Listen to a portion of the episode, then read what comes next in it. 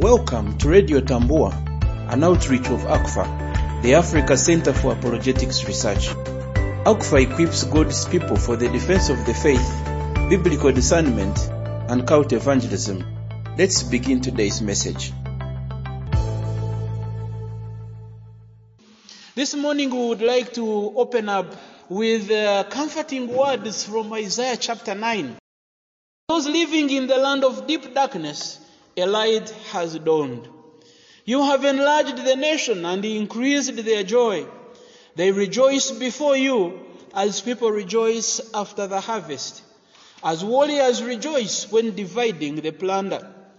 As in the day of Midian's defeat, you have shattered the yoke that burdens them, the bar across their shoulders, the rod of their oppressor. Every warrior's boot used in battle and every garment rolled in blood will be destined for burning, will be fuel for the fire. For unto us a child is born, to us a son is given, and the government will be on his shoulders. And he will be called Wonderful Counselor, Mighty God, Everlasting Father, Prince of Peace. Of the greatness of his government and peace, there will be no end. He will reign on David's throne and over his kingdom, establishing and upholding it with justice and righteousness from that time on and forever.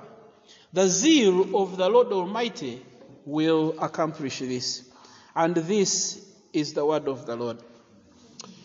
For many, the book of Isaiah has been called the Bible itself in one way or another, especially because it has sixty-six chapters like the Bible, the first thirty-nine and then the twenty-seven. Just stand still and be quiet and you will see how the Lord is going to fight for you. God is going to destroy all your enemies. Just trust him and wait upon him. Now, does the king Ahaz wait upon God and trust him? No. What does he do?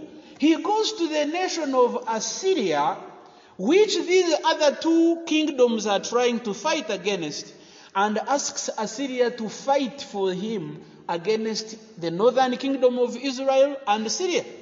He not only calls them for their help, but he rewards them handsomely by picking vessels of silver and gold from the temple of the Lord and giving them to the heathen king of Assyria. He had a choice to trust God or trust the king of Assyria. He chose to not to trust God and instead trusted a human king, a Gentile king of all things, the king of Assyria. Not only does he give him the goods from the house of the Lord, but he buys into the idolatry and the false worship of Assyria and basically sold the nation of Judah into the hands of the Gentiles in the name of trying to protect the kingdom. I don't need to tell you that certainly God is not happy with this arrangement. I don't need to tell you that because of Ahaz's unbelief, God will surely bring him to account. And so what does God do? In Isaiah's message, he tells King Ahaz that God is going to defeat Syria and the northern kingdom of Israel that have ganged against him. But God is also going to bring judgment on Judah on the basis of their unbelief against the Lord's revelation from the prophet. So what we have here is that Assyria comes and destroys the northern kingdom of Israel and Syria, takes many of them into captivity, and the places that suffer the most are these two areas we had mentioned here, the land of Zebulun and Naphtali, which would have been in the borderline of northern Israel. They are the ones from which many people were taken into slavery or captivity. And eventually we know that the kingdom of Assyria came and totally destroyed the northern kingdom of Israel, took the Jews into captivity, rather the Israelites into captivity, and many of them were never to return back into the land. At the time that Isaiah is writing, Assyria has basically destroyed northern Israel and Syria. Many of them are already in captivity. And unfortunately, Assyria is also coming to attack Jerusalem or attack the kingdom of Judah, even though they had sought his help to destroy their enemies. So there is a lot of fear. There is a lot of hopelessness. Then Isaiah calls, describes this situation as one full of anguish, one full of distress, one full of horror, one full of great fear of death. And as you can imagine, in the hearts of these people is a question. Will God really come to our rescue? Will the God of Israel, who made a covenant with our forefathers, come to help us? When we encounter dark times, when our enemies come against us, when we go through even judgment on the basis of our own sin, where is the God of grace and mercy? Where is the God who rescued our forefathers?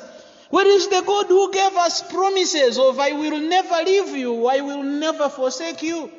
Where is this God who says that as an eagle carries its cheeks under its wings, I will cover you, O Israel?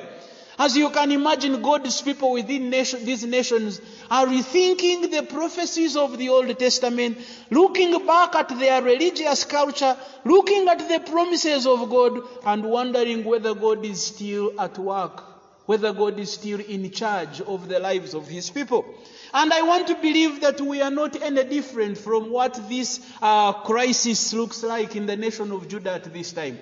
That as God's people, many times we find ourselves in serious trials and challenges.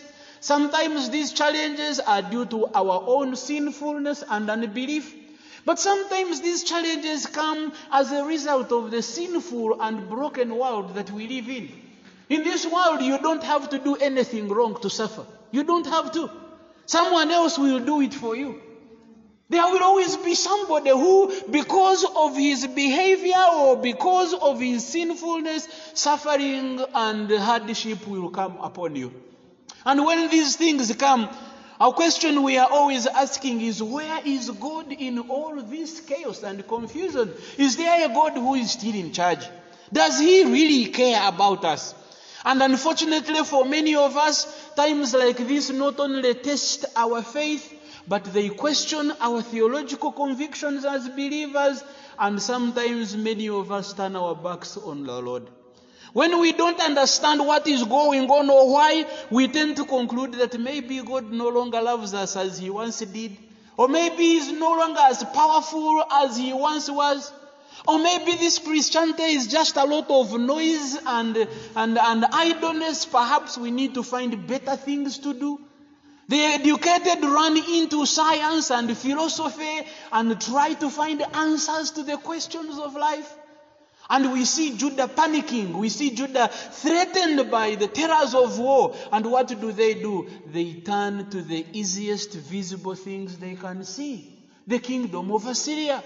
The heathen nations around them. That's where they go to look for answers. That's where they go to look for help and assistance. And they turn their backs on the God of the Bible.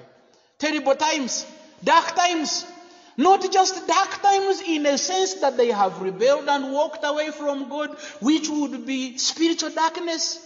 But that this war will also have political and economic implications upon the nation, which result into physical and economic darkness. So the darkness that Isaiah describes here is not just one of heart or one of belief, but it is also one of physical and economic challenges. That outwardly and inwardly, the people are in a state of crisis.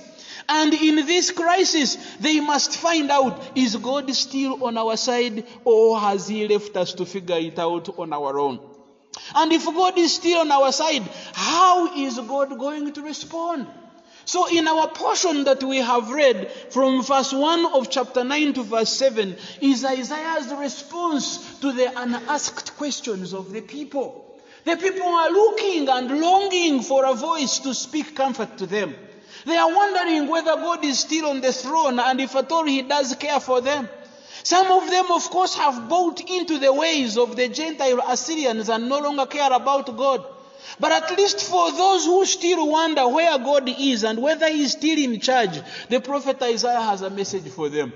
That in times of darkness, whether physical or spiritual or economical, God is not silent. God is still at work. And when he shows up and speaks, he speaks good news. When he shows up and speaks, he brings a message of hope. Even in the midst of the judgment he has brought upon his people, his mercy still triumphs. So he says, nevertheless, there will be no more gloom for those who are in distress. While in the past he humbled the land of Zebulun and the land of Naphtali, in the future he will honor Galilee of the nations by the way of the sea beyond the Jordan. In the places where captivity began from, the people who first encountered God's judgment and were taken into captivity, God says, in that very place where my judgment fell, my grace will also be manifested. The people who first suffered and went into captivity, they are the first people who will see the great light. I don't know if you see a very powerful uh, display of grace and God's mercy here. That even when God has judged his people, he still has mercy upon them. That in the midst of this judgment, we see great grace. The God who has given them over into captivity because the darkness of their sinfulness, the darkness of their brokenness. He says, in the very same place where I executed my judgment, my salvation will begin there. Now you also need to notice something here. That while the nation of Israel is being judged for its sinfulness, these are God's covenant people that have turned their backs on him, and therefore the Holy God brings judgment on them. But there is something interesting that he adds here. That when he finally extends grace as his light shines upon them, the light is shining upon the Galilee of the nations. Now some other Bible versions say Galilee of the Gentiles. This land of Zebulun and Naphtali was kind of on the crossroads, kind of a roundabout where different roads from different countries, most of them Gentile territories, would be congregating. And what basically the prophet is saying is that in the restoration of God's people, God's great light will not just shine over covenant Israel, but it will even shine on the people that come from the Gentile nations and territories that surround God's people. So if judgment came upon God's people, great grace and mercy will come upon God's people, but even beyond them to the Gentiles that do not deserve it. I don't know if you're getting it here.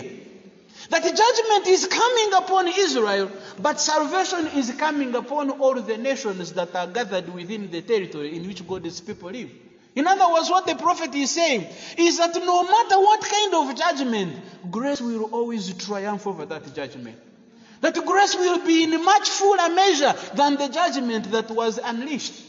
That the people in the midst of much deserved judgment will look at the fullness of the measure of God's grace and be able to say, wow, here we are thinking we deserve to die, and indeed rightfully so. But now we who deserve to die are being given much more grace than the judgment we received. What a mighty God. What a gracious God. What a wonder.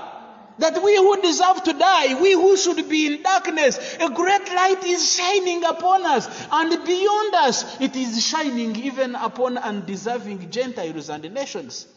Amazing. When we sing Amazing Grace, this is what really we are talking about. That while we may understand that we do receive the judgment of God that we duly deserve, we do not understand the grace that he gives us that indeed we do not deserve. It is not only undeserved, but it is amazing. It is beyond our understanding and comprehension that even in God giving us that undeserved grace, he amazes and surprises us. That it goes far beyond our wildest imagination. And this is what the prophet is saying. That this is good news for you, Israel. Why? Because God's grace will triumph over the judgment that has come upon you. That in the Galilee of the nations, in that place that was despised, where everybody thought God had given them over never to rise up again, when God's great light of salvation finally shines, it will begin at that place of the despised. It will begin at that place where everybody has given up on you. It will begin at that place where everybody has written you off and concluded nothing can ever come out of you. You remember those words when Jesus is beginning his ministry. And this old man Nathanael asks, can anything good come out of Nazareth? But you are surprised. When Jesus begins his ministry, even though he was born in Bethlehem, his ministry is centered in Nazareth. Right in that place where they said nothing good can ever come. It is the very place where the ministry is centered, as we shall see. Matthew makes a connection for us and helps us to understand what the prophet Isaiah is talking about. In Matthew chapter four, you read from verses twelve to verse sixteen and listen to what he says. He withdrew into Galilee, and leaving Nazareth, he went and lived in Capernaum by the sea, in the territory of Zebulun and Naphtali, so that what was spoken by the prophet Isaiah might be fulfilled. The land of Zebulun and the land of Naphtali, the way of the sea, beyond the Jordan, Galilee of the Gentiles, the people walking in darkness have seen a great light. And for those dwelling in the region and the shadow of death, a light has dawned.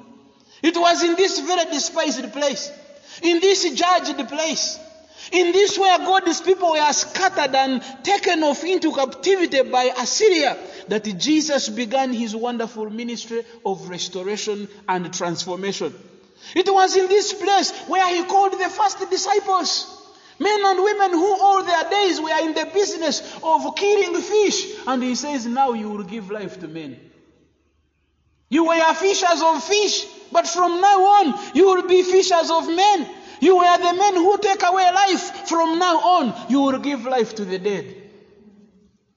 Message of powerful transformation and restoration begins in the very place where it was said that nothing good can ever come. Now, if you listen very carefully how Isaiah describes this wonderful message of restoration, you will be amazed. The prophet not only says that a great light has shone upon God's people, but do you notice that when he says it, he says it in past tense? Let me actually call it past and present tense. You would think that the prophet should be saying, a great light will shine someday. Well, we don't know. So God's people hang in there. Most likely, if God is happy, who knows? You never know. Maybe one of these days, or sooner or later, somehow he will do something. That's not the Isaiah's, the Isaiah's message. Isaiah is not saying someday, who knows, maybe in the future. No, no, no. He's saying a great light has shone. He speaks of it as if it has already happened. Because when God speaks, he is committed to bringing his word to come to pass. Come rain, come sunshine. The prophet does not need to mention it as something that will yet happen, because God has already decreed it and it must come to pass. So the prophet, in the voice of faith, proclaims it as though it has already happened. It's not just a message of hope, but it's a message of an unwavering certainty that God is committed and he will do it. And when we read the end of verse seven, if you remember well, this very passage concludes saying that the zeal of the Lord Almighty will accomplish this, meaning he will not fail. He will not fail. It is as good as come true already, right now, here. When we receive the word of God, we receive it with those eyes of faith that God is committed to his word and it can never go back empty without achieving the purpose for which it was sent. Clearly, it's a message of hope. But the prophet Isaiah describes this hope, this hope for us very well.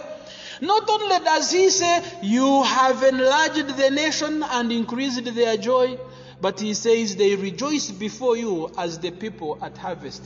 Now remember, the people he's talking to are a people at the brink of war. They have already seen what Assyria has done to the northern kingdom and Syria. They already know the king of Assyria is on the way and he's knocking on the doors of Jerusalem. You would think the prophet is crazy to be telling them about rejoicing at a time when everybody is trying to run as fast as their legs can take them. But remember, the prophet is seeing with the eyes of faith. He is seeing God's promise has already come to fruition. And he looks at them at the time when God has restored them. And he describes their joy as one that comes when you are harvesting. After all those years of hard labor and digging and waking up late and rather early and sleeping late and, uh, and finally you stand in the garden of wonderful fruits and you are saying, wow, at last, now I can enjoy. He says that is how their restoration will look like. That they will look back and their years of sorrow and pain cannot match the bountiful harvest that stands before them. In other words, in the face of what God is going to do among them, it will be so wonderful that it will even cause them to forget the pain and the sorrow they went through. You remember uh, the Apostle John is the one who describes the birth of a child. And he says that when a woman is in labor, she travails in great pain. But at the sight of the newborn baby, the joy of the baby far surpasses the labor pains, that the woman even kind of forgets what she went through before. I don't really think she forgets. I think what happens is that the joy is just too much that for a moment she does not think about the C-section or the pushing that she went through for the last twenty-four hours. I hope mothers do agree with me. But this is how Isaiah describes their restoration. Then he uses the warrior's language, and he says that as warriors rejoice when dividing the plunder, for as in the day of Midian's defeat you have shattered the yoke that burdens them. Number one, he describes their victory as one of warriors who have come back from war. You know, when you are going for war, you are very scared, you are very frightened, you are unsure, there is no guarantee that you are going to come back, right? Nobody ever goes to war saying, ha, me, I'm going to show them. You see, I will shatter them and I will just come back smiling. Nobody has that confidence when you are going for war. But you see, when you are coming back after defeating the enemy, you already know what victory looks like. You are not worried that somebody is going to stab you in the back because you have already finished all of them. So if you went while tiptoeing and looking through the bushes, now you come whistling. You know the big man. And Isaiah is saying that this is how God is going to restore these people in the midst of distress and in the sounds of war. The prophet looks beyond their darkness and says, brothers, the light is coming. The light is coming, take heart. And when this great light has come, you will behave like the warriors who have come out of war. And you see, they have not just won the war. They have also won the properties of the people they defeated. Now it's time to share the plunder, to share the things that they recovered from the people they defeated. This is not just a question of coming back alive. It's a question of also sharing in the riches that you have gathered together. And the prophet Isaiah reminds them, remember that this war is, this victory is not going to be like the wars of the world that you know. In verse four, he says that for as in the day of Midian's defeat, you have shattered the yoke and the burdens that, that burdens them. Why does the prophet recall the battle of Midian?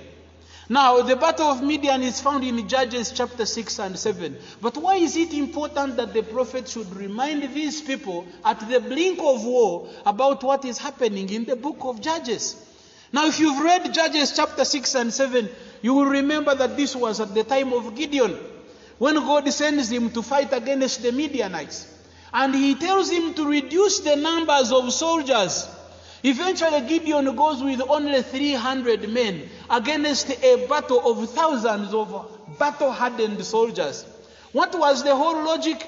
So that when you have defeated them, you will not forget and think it was by your power that you were able to defeat them, but that the hand of the Lord was with you.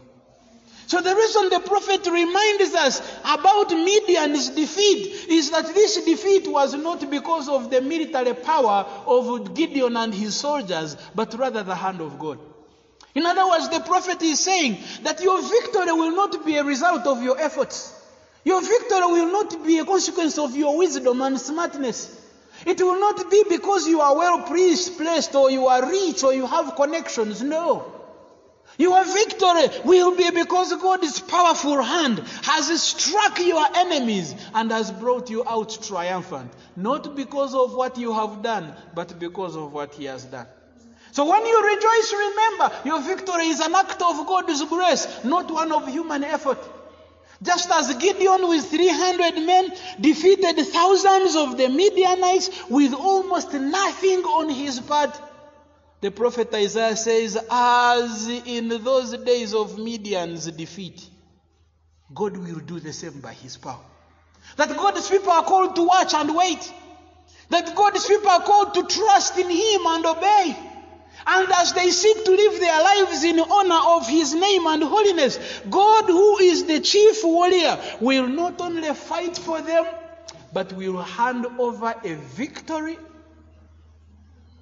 and once for all. Please notice what he says here. That their, that their boots used in battle, their garments that are rolled in blood, will be destined for burning in the fire. No more war. Weapons are taken away. Clothes for the battle are burned. Boots are destroyed. Why? Because when God fights a battle, he fights once for all.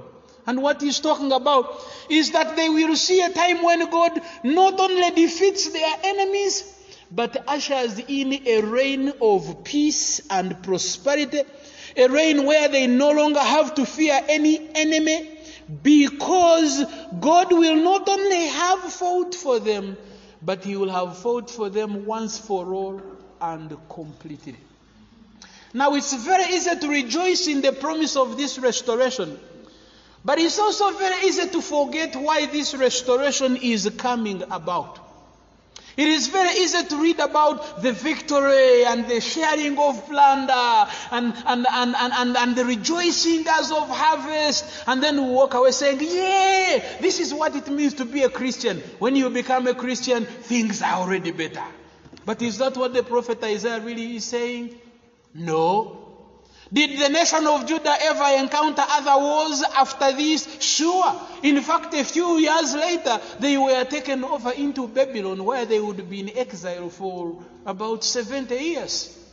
So this is not what we are talking about, immunity from suffering. The prophet Isaiah is not just telling them about the good times. More importantly, he's telling them about the why of good times. Why will there be good times? Because a great light is coming. Because a great light has dawned. The people who walked in darkness and in the shadow of death will no longer need to walk in darkness, because a great light has come.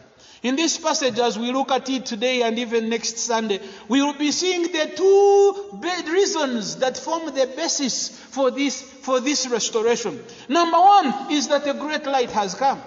Number two, as we read from verses six and seven, Isaiah says, for unto us a child is born, to us a son is given. And we will look at that portion of verses six and seven next Sunday. But for today and for a moment, let's focus a little bit on this great light that dispels the darkness. What is Isaiah talking about here? In the first five verses, you notice that there is a contrast between a life of deep darkness and a life of great and marvelous shining light.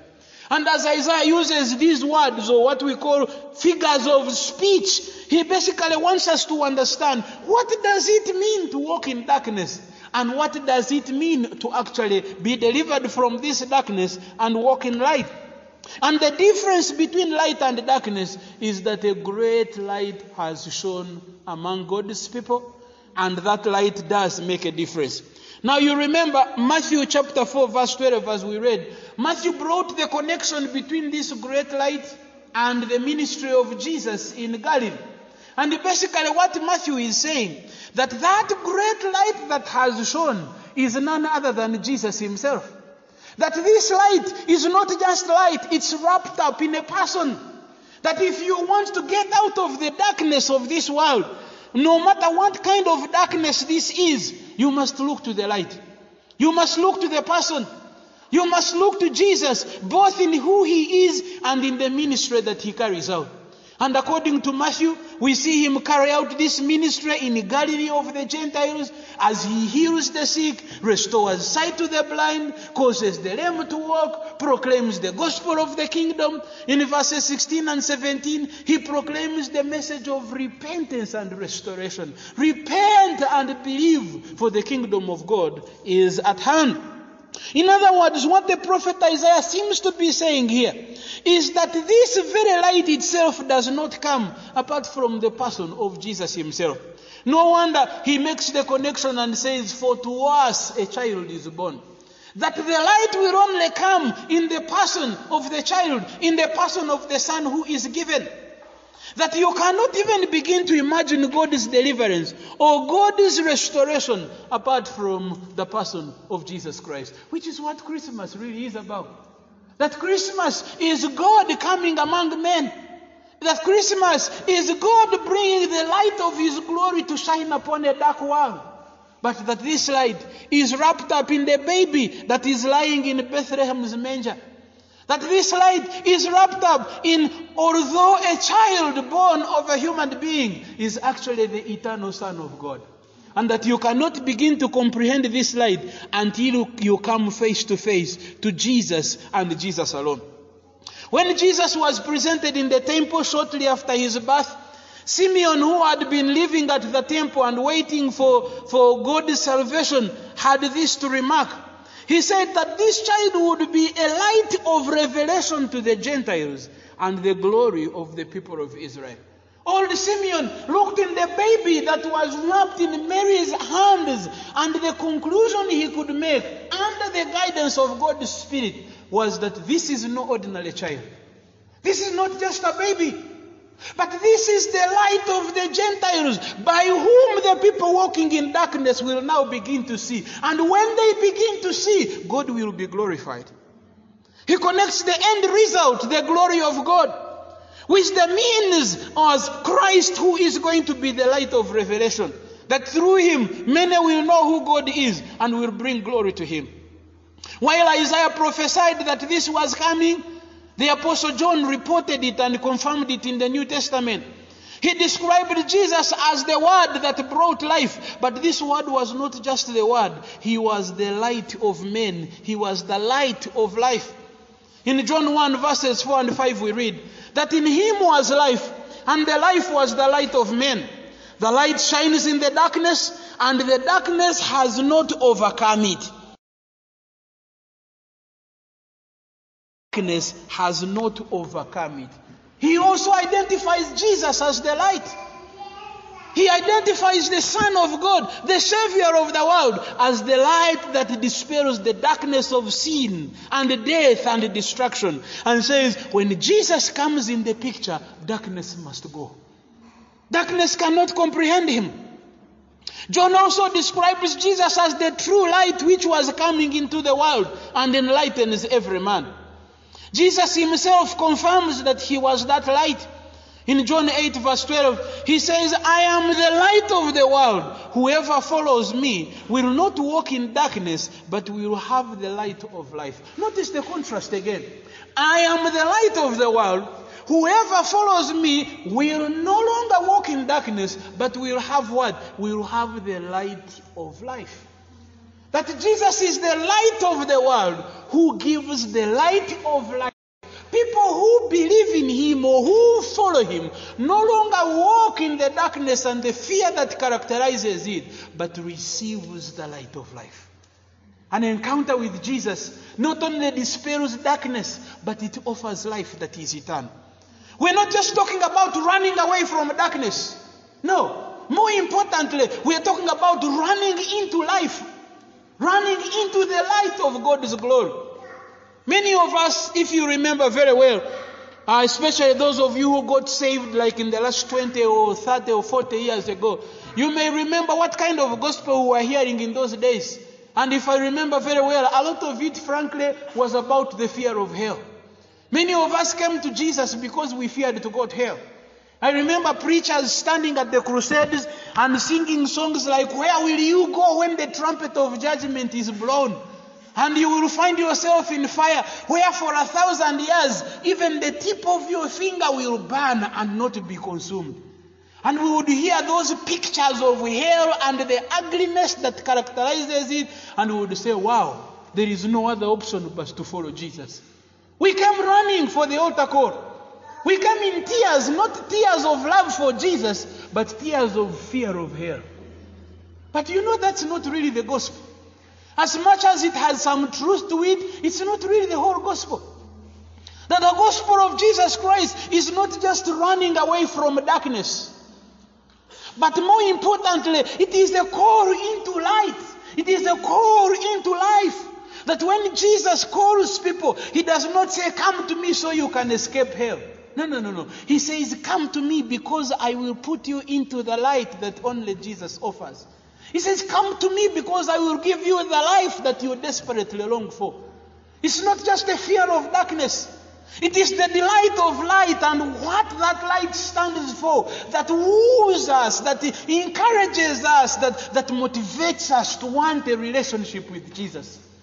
We come out of love, we come out of yearning for that light, and not just out of fear of the darkness. And Jesus says, "Who who believes in me will no longer walk in darkness, but will have the light of life." He says in John twelve verse forty-six, I have come into the world as light, so that whoever believes in me may not remain in darkness. That those who believe in Jesus will no longer remain in darkness, but will begin to walk in the light of his glory. Jesus was the light of the world, and in this light, darkness was overcome. Darkness was dispelled. The sinful and evil world was brought under control by the light of God's glory. On Calvary's cross, before Jesus died, one of the things that are described is three hours of darkness. The darkness that engulfed the whole world to the fear and amazement of everyone. And you may wonder, what was the purpose of this darkness? Well, in one way or another, we could look at this darkness as one that was signifying the rejection of the true light. You remember what Jesus says in John one twelve, that he came to his own and his own did not receive him. They rejected him. But those who believed in him, he gave them the power to become children of God. If there is anything that the darkness at the cross signifies, is the rejection of the light by the world of men. That even when he came among his own, they were so much in love and in normal living with the darkness that the light scared and threatened him. And no wonder they wanted to get rid of Jesus. There comes a time when men get used to the darkness and it's all they know. And they are scared of the light because the light exposes them for who they are. So what is the best way to, to run away from the guilt that is brought by the light? Hide in the shadows of darkness more and more. Fight against anything that exposes you. And this is what we see in Jesus' day. This is what we see that led to the crucifixion. That men loved darkness more than light. And they did everything possible to extinguish that light.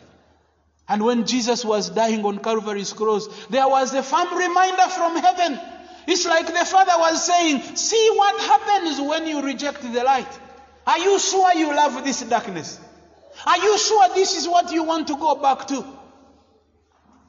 But in spite of the sign, men went ahead and killed Jesus, the only true light of the world. But that light was not, not extinguished completely, thank God. That in his zeal and power, God who promised that light would shine and continually shine, did not let Jesus rot in the grave. On the third day he rose again, and never to die anymore. Darkness was dispelled for real, never to take control of the hearts of God's people. And this same Jesus today says, it is possible to walk in the light. It is possible never to live in the shadows of darkness anymore. Why? Because Jesus has entered into our darkness, and right in the midst of that very darkness, his light has overcome it. Praise the Lord. Jesus did not just walk around the streets of Jerusalem telling people, hey, I am the light of the world, and when I come, the darkness goes away. No, he practically engaged the darkness. He practically went into the world of the dead. He had a combat battle with the evil powers of darkness. He overcame them and triumphed over death and the grave, and is alive forevermore. And today Jesus does not just see, say, come to me and you will no longer walk in darkness. He says, come and meet the one who overcame darkness. You want proof that he did? He's alive forevermore. Are you scared of the darkness? Jesus was there in the very darkness with you. Are you worried of what the darkness can do to you? Jesus was in the darkness. It killed him for a while. And now as the overcomer, he says, come to me. I overcame the darkness. I will enable you to overcome it. You no longer have to walk in the shadows. You can now walk in the light of life and the light of God's glory. Brothers and sisters, that is the message of the gospel. That Jesus, the great light, has come. That Jesus, the light of the world, is now shining. And men have a choice. You can reject the only true light and continue to walk in the darkness that you have been in. Or you can embrace the light and begin to walk, not only walking in that light, but the light that gives life eternal. And we continue to see two sides of the coin, that in the history of life, men have always found themselves on those two sides. Either they have loved the darkness and rejected everything Jesus stands for and continue to walk into darkness and into eternal damnation. Oh, they have embraced the light by the grace of God and now are being called to walk in light. You see, when Jesus calls us, he doesn't just say, come and receive the light that I offer you. Now, that is good news for sure. But Jesus' Father says, come and be the light. Because when I am with you and in you as the light of the world, you also become light. And that's why he calls his disciples, he says, you are the light of the world. No one gets a lamp and puts it under a basket. You put the lamp on a pillar and put it on top there, where the whole world can begin to see and come out of the shadows of that darkness as they follow the light. So Jesus not only calls us to be, to walk into that light, he gives us that light and makes us that light to the many that are still in darkness. That now, by our manner of living, in our words and in our actions, the world can see the light of God's glory and come out of the darkness. That we are now walking lights. We have not only received the gospel, we have become the gospel. And through us and by us, the many who continue to walk in darkness can actually see the light of God's glory. And that's why as believers, we cannot continue to live business as usual. No. If the light of life has changed us, we must now begin to walk as children of the light, and our lives must, must reflect that we have been changed by the Jesus who is the light of the world. When Paul writes to the church at Ephesus in Ephesians uh, Chapter five, from verses six and eleven, listen to what he says. Let no one deceive you with empty words, for because of these things the wrath of God comes upon the sons of disobedience. Therefore, do not become partners with them, for at one time you were darkness, but now you are the light in the Lord. Walk as children of light. For the fruit of light is found in all that is good and right and true. And try to discern what is pleasing to the Lord. Take no part in the unfruitful works of darkness, but instead expose them. You see the comparison between darkness and light again. That as God's people who have been redeemed, who have received and believed the gospel, not only have we received the right to become children of God, but we have become children of light, the light of the world.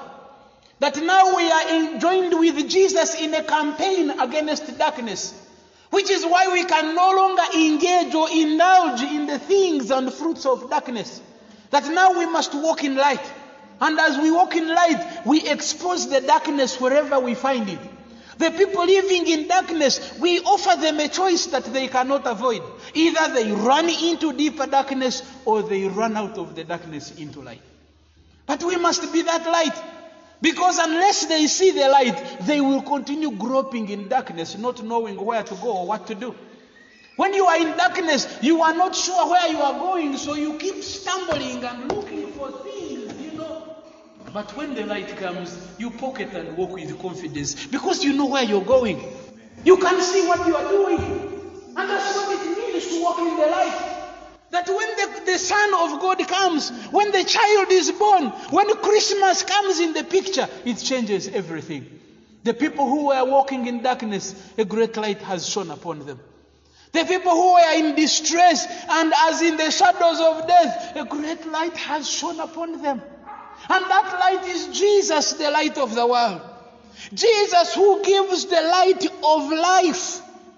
Jesus who calls us, we who once were darkness, to become light in him. Jesus who gives us a great mandate of the commission, and he now says, go shine out as lights in the dark world. That he, we who once walked in darkness, we who were liable for the judgment of God, can now walk with confidence and boldness in the light of Christ. And can now proclaim the good news of the gospel. If there is anything our lives say today as Christians, is that it is possible to walk in the light. And that many who are in darkness need to know that there is an alternative. That the light has shone and they no longer need to live in their chains and in their fears and in the horrors of death like they did before. Why? Christmas is here. Why? Jesus has come. Why? He calls us. Come to me, you who are weary, you who are heavy laden, and I will give you rest. Rest from that darkness. Rest from destruction. Rest from death. Rest from fear. Come. And to all who believed in him, to all who received him, he gave them the right, the power to become children of God, to become lights in the dark world. And now because of Jesus, we can face this new year with confidence and hope that no matter the shadows of darkness that we encounter at every corner and every turn, we are the light that shines into that darkness. I cannot promise you that this year will be better than twenty twenty. I cannot promise you that this year might not be worse than twenty twenty was. And what matters really is not how this year turns out. But what I need to remind you of is that when it gets much darker, it shines much brighter. And no matter what the darkness we will encounter in twenty twenty-one, we will not only realize that we walk into it with Jesus, the light of the world, but we walk into it as lights in the dark world. So when darkness comes our way, it's time to shine brighter. It's time to shine more, not to complain, not to wonder why, but to let the light shine. So that the people in darkness can see the great light, the light of Jesus as it shines in and through us. Precious Lord, we thank you that in Christ Jesus we have found the hope that we never expected, never deserved. That we who were in the distress and anguish of darkness, that we who in every way deserved the destruction that was coming our way, we found hope in Christ. Hope in a child that was born, in a son that was given. This son that was mighty God, that was wonderful counselor, that was Prince of Peace, that was everlasting Father. And he says, come down. I will go ahead of you and fight for you. Oh, how we are truly grateful for such a gift of grace. As we gather here, amazed by how you intervened in our destruction to bring light and peace and hope, we pray, precious Lord, that we would never lose sight of this wonderful truth. That as our world continues to get darker with the hard-heartedness of men, with the brokenness of sin and evil in this world, may we shine all the more brighter. That men in darkness have no excuse, but looking by the light that is in us, will find their way out of darkness into your glorious light of life. May we be the church that shines brighter in this dark world. May we be the individual Christians whose testimony and conviction that Jesus is Lord will not only remain ours in our privacy, but will be shared far and wide, that all may know that Jesus is Lord, to the glory of God the Father. To learn more about the Africa Center for Apologetics Research, visit us at african apologetics dot org.